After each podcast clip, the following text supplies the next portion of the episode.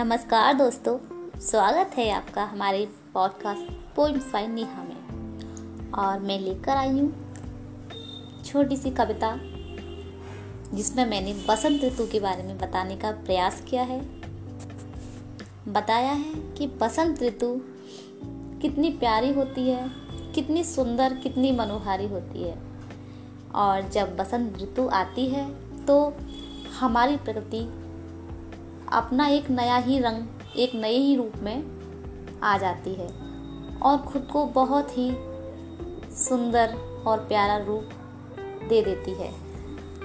तो प्रस्तुत है मेरी कुछ पंक्तियाँ। बसंत ऋतु। सबसे प्यारी बसंत ऋतु, सबसे प्यारी बसंत ऋतु, सबसे न्यारी बसंत ऋतु। सभी ऋतुओं पर राज करे ऐसी है ये बसंत ऋतु। चींची करती चिड़िया चहके, चींची करती चिड़िया चहके, खेतों में हरियाली छाई। चींची करती चिड़िया चहकी, खेतों में हरियाली छाई। पीली चादर ओढ़ के फिर से, पीली चादर ओढ़ के फिर से, प्रकृति नए रूप में आई। नई नई कलियाँ खिलती हैं बसंत ऋतु के आने से।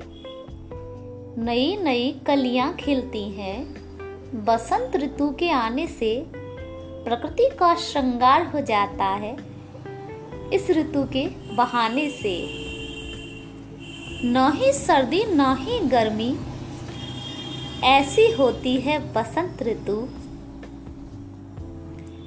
न ही सर्दी, न ही गर्मी।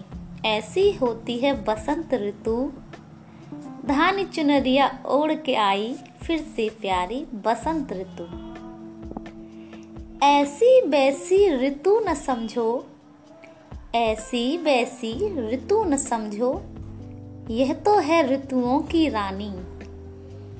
ऐसी वैसी ऋतु न समझो, यह तो है ऋतुओं की रानी।